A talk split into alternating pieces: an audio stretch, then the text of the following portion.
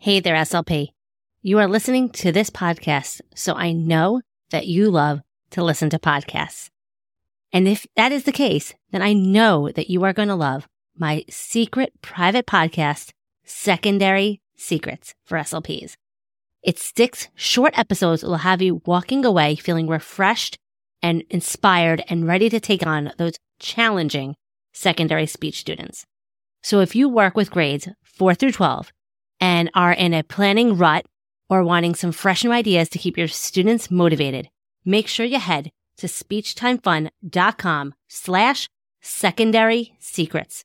You are not going to find this podcast in your iTunes podcast search browser. You can only get access by going to that link. So head to it now. It is six short episodes that you can listen to it in under an hour, like totally Netflix binge worthy. I made this just for you, and I know you are going to love it.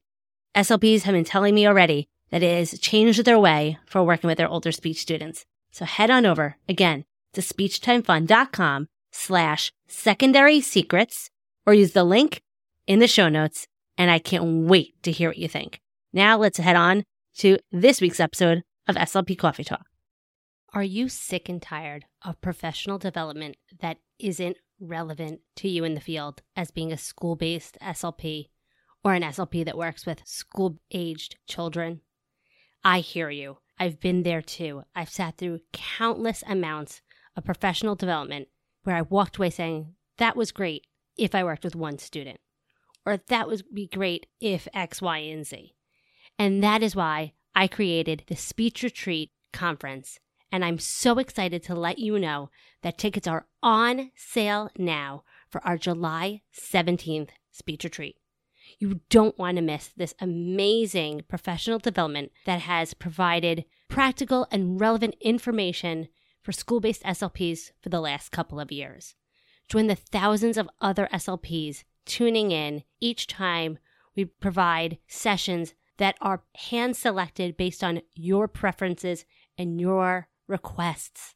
We're going to be talking all about literacy based for older students, life skills for high school kids, working with the special ed team, pushing in, IEPs and goal writing, and so much more. So get excited and head on over to speechretreat.com to grab your ticket today. You don't want to miss out because we are already giving away tons of prizes in our exclusive Facebook group. So don't wait. Join, sign up right away so you can join that Facebook group and join in on the fun and celebrate being an awesome SLP that you are and get ready to learn so much information on July 17th. Can't tune in live? Make sure you sign up ahead of time so you get access to all of the recordings. You can only get access to it if you sign up beforehand. So make sure you head to speechretreat.com to grab your ticket today. Now, on to today's episode.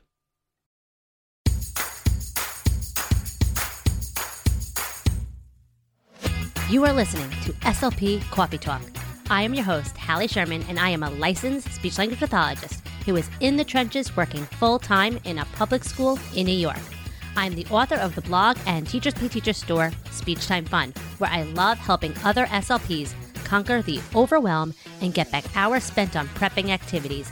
I am here to help you be the best SLP you can be and have fun while doing it. Just like your morning cup of coffee, this podcast is just what you need to start the day or week. Let's jump into today's coffee talk.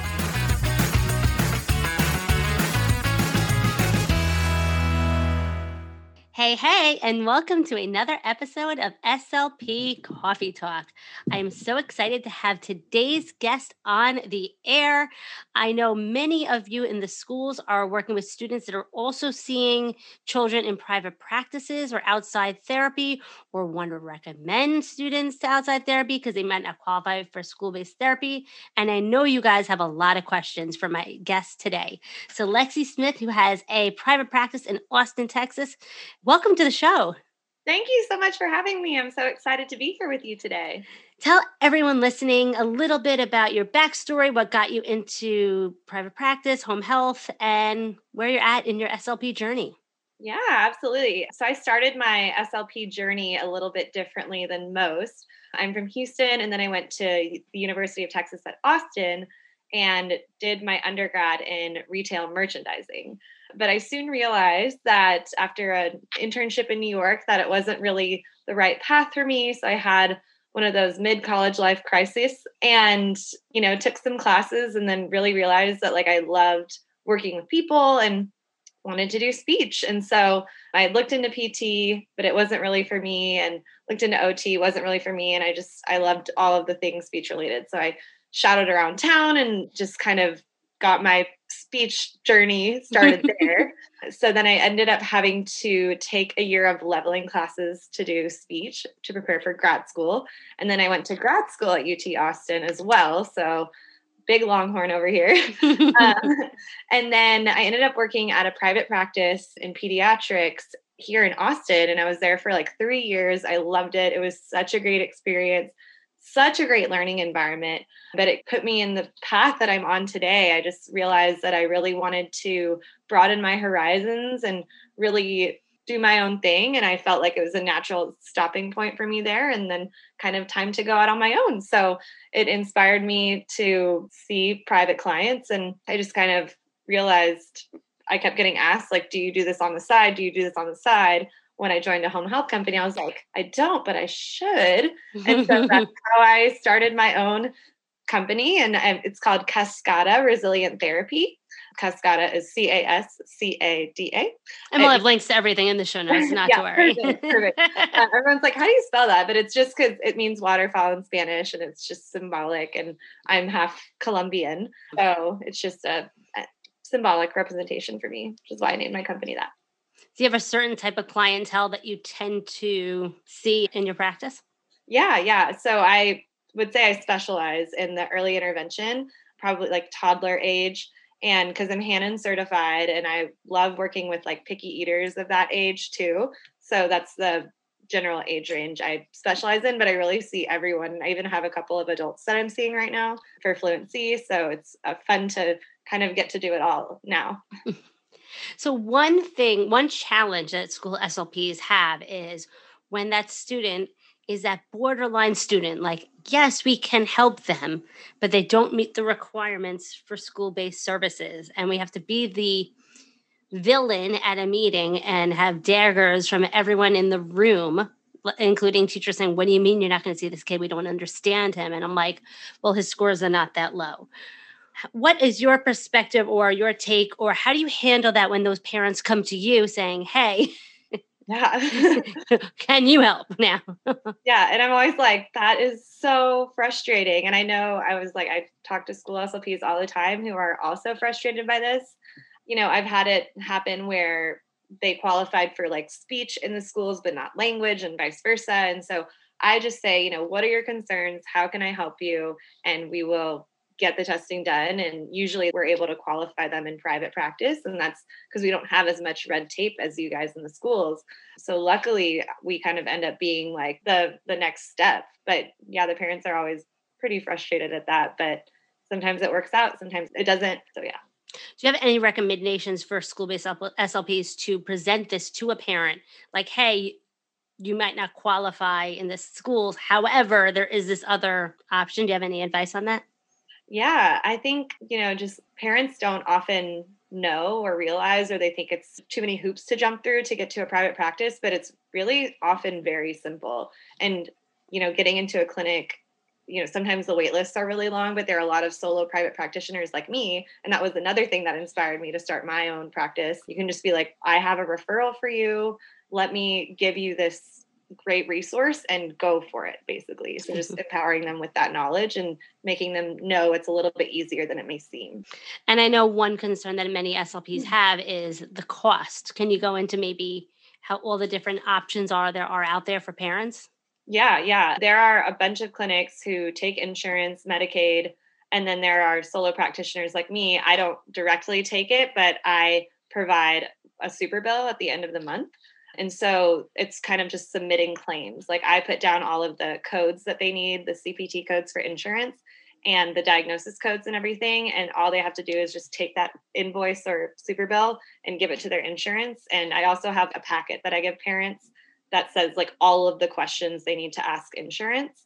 And it, has been working really well. I haven't had any, run into any issues with it, but for the solo practitioners, they can't take Medicaid, but the bigger clinics often take Medicaid. So there are many options for them to do that. It's very helpful to know that there's so many things to look for, not just like Google's speech in the area kind of thing. Yeah, like be more specific in your Googling. yeah. And knowing the right fit too for the parents is right because some clinics specialize in autism and some cl- clinics specialize in fluency. So, like having the right referral.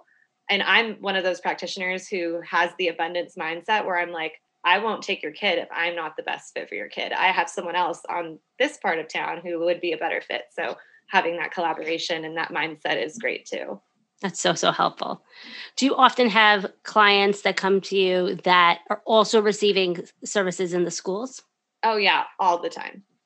Because I often find that parents, one, don't tell us that that's happening, mm-hmm. or two, they might tell us but fail to even no matter how many times we beg for the community like give me the name give me an email tell me where they work tell me the street they're on i'll find them what advice can you give slps you know, in both ends. So, like the private practice SLP that's wanting to communicate with the school based or school based SLP that wants to collaborate, what advice can you give?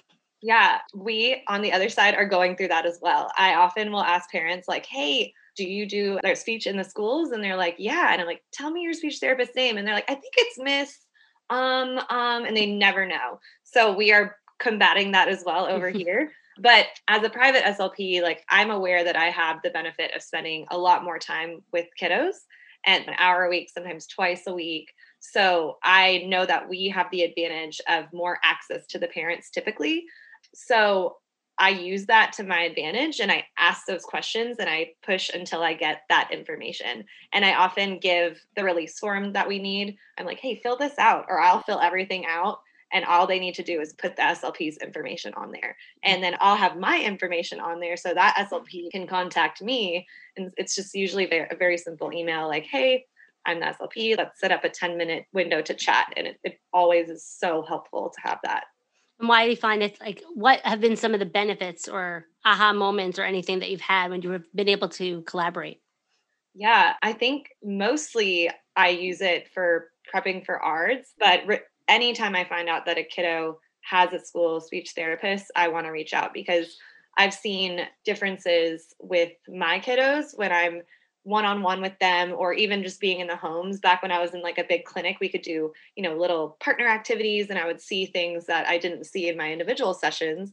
Or now that I'm in the homes, I really only see them in the homes with their siblings. So I don't see a lot of that social piece or just how they are with others.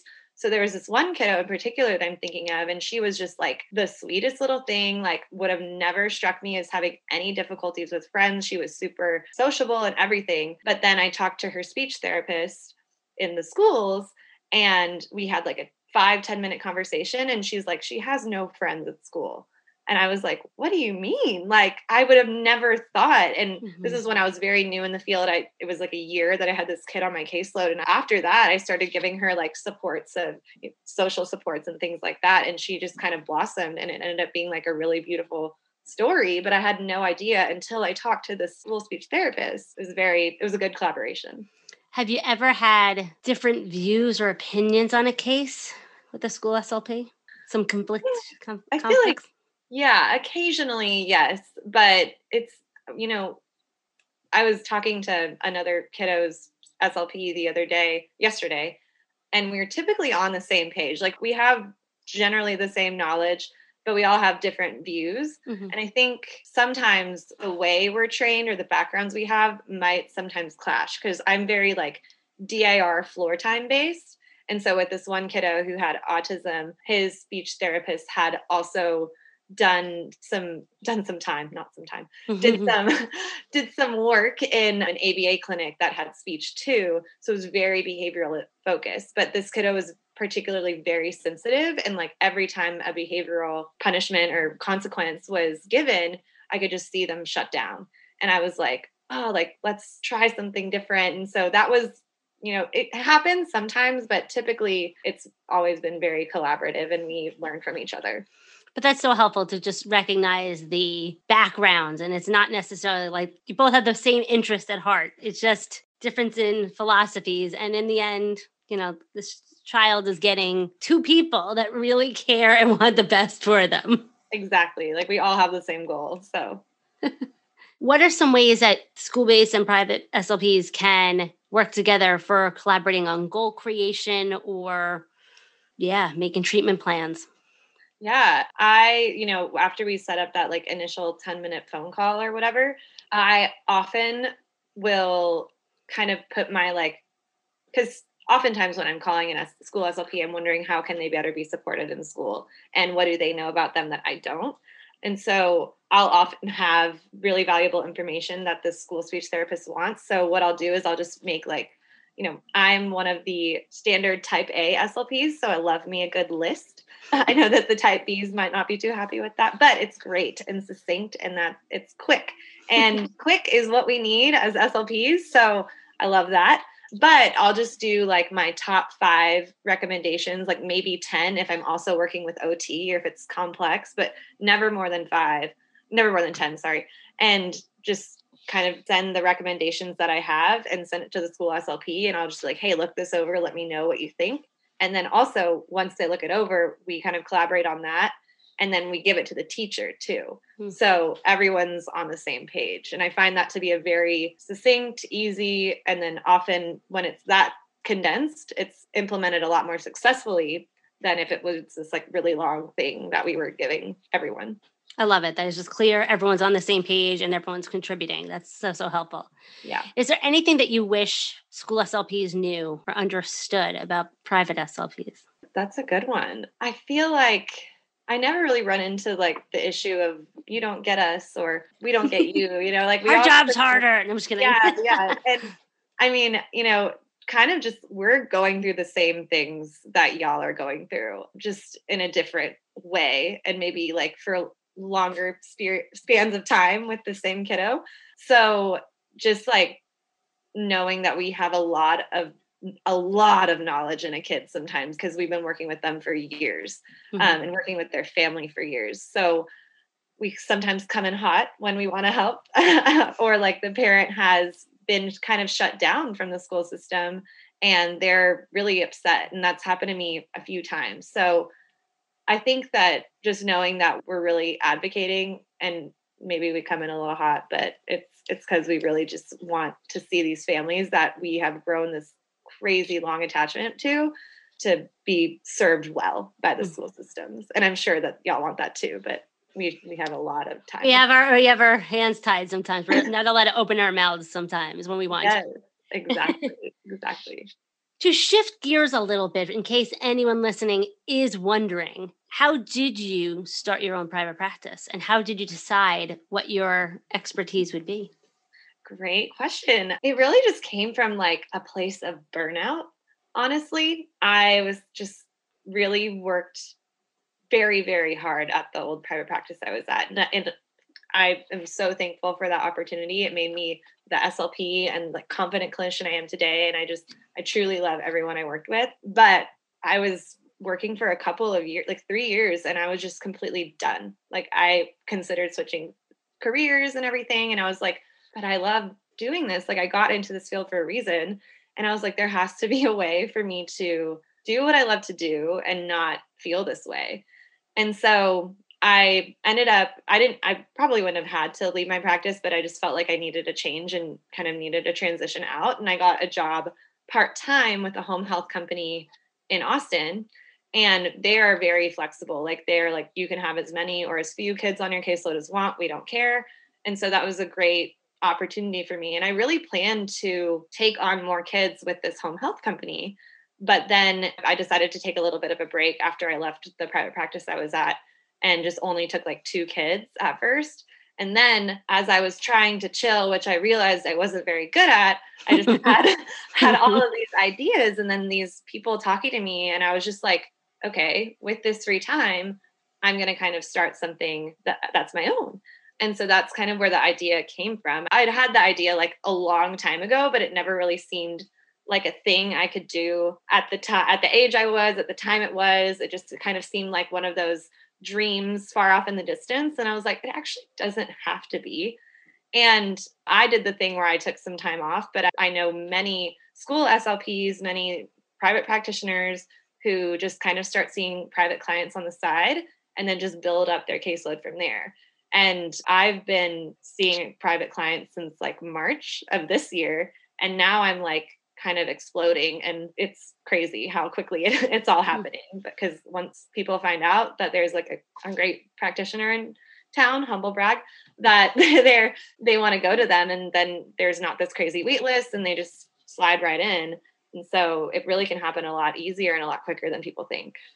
That's that's great. And I love that you said like you can do this at any age with any experience. If you're good and you're confident and you're putting yourself out there, anything's possible. Yeah, do you, exactly. ha- do you have like a brick and mortar location? Do you go to the homes? Where do you see your yeah. clients? I decided to do in home. I really am averse to taking crazy risks. So I didn't want to take on a bunch of debt. So I tried to do it as minimally, as very cost effective as possible. So I built a little home office that I'm sitting in right now. Not built, I like got a desk and put it in our room. um, but, but I made it has. I, I, can verify. There's walls around her. Like there are walls. There are walls. Um, but yeah, I just kind of got everything set up in my apartment the way I wanted to be to file everything correctly, and then the only costs I really have are, you know, like the startup costs with all the assessments and things that I needed, and the costs of the LLC and all of that stuff and then I configured my G Suite to be HIPAA compliant. And then I have like a HIPAA compliant messaging app to where I, I don't have to use my personal number. So really just minimizing the costs and then just driving out to the homes. And I try to cluster kiddos in certain areas on certain days. So I'm not driving around Austin and this and the crazy Austin traffic that we have here. And it's been really, really effective and it's gone really well. That's awesome. That's awesome. Do you have any advice for someone who's considering taking on some private clients or considering starting their own private practice? Yeah, I would say do it. It's like, you know, she's she's like smiling ear to ear as she's saying this, just so you know.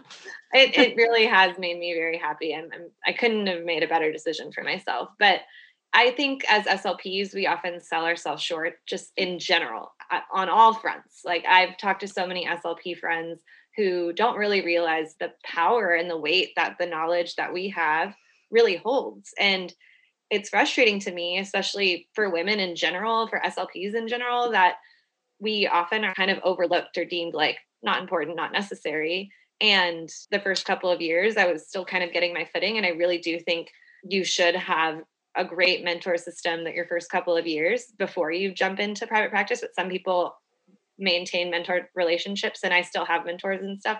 But just once you get your footing and kind of just be confident in yourself and realize like how much power that you really have. Because once you're communicating with persistence and confidence then people will know you you're amazing. There's not much that can stop you once you decide that you're going to do something. And we have incredibly specialized knowledge and i think it's just inspiring to watch women do this and slps everywhere not just women, men SLPs too. Sorry, guys. the mashes, the, the men of Asha. yes, exactly. But yeah, I'm just, I'm a big female empowerment type girl. So love when I see women starting their own businesses and things. So I would just say go for it because you really can do it. Love it. Love it. Thank you so much, Lexi. Where can people learn more about you, your private practice, and what you have to offer? Yes, thank you. So my website is cascadaresilienttherapy.com. And then I'm on Instagram a lot at Cascada Resilient Therapy. And I'm even on TikTok. I'm doing wow. the TikTok a bit. I keep calling it the TikTok. And then my friends who are actually on TikTok are like, stop calling it the TikTok. But I'm on that and Facebook. So we'll put all that in the show notes. Facebook did start as the Facebook, but that's that okay. Is, that's true. I did hear about that. So, you know, maybe I was ahead of the game or something. I don't know. oh my goodness. Well, thank you so much, Lexi. And in case I forgot to mention everyone listening, I hope you had a great 4th of July weekend and had fun out in the sun, barbecuing and all that fun stuff. And I always like to end my episodes with a joke. So, why is a Jedi Knight never lonely? I don't know. because the Force is always with him. Okay, I'm the hugest Star Wars. My phone case has stormtroopers. Oh my goodness, we didn't even plan that. That is know, so creepy my dog's name is Princess Leia, like straight up. So this was an incredible. It was meant to be. It was meant to be. I have it highlighted here. I was like, oh my god, I didn't even know that. That is awesome. Wow, that's incredible. Love that. We're having vibes right here. Well, thank you so much, Lexi. Thank you, everyone listening. Go check Lexi out on Instagram. Send her a DM. Tell her how much you loved hearing her on the episode and let her know maybe one fun tip that you heard that you will bring with you on your day, your week, on your journey. Until next week, everyone, stay out of trouble.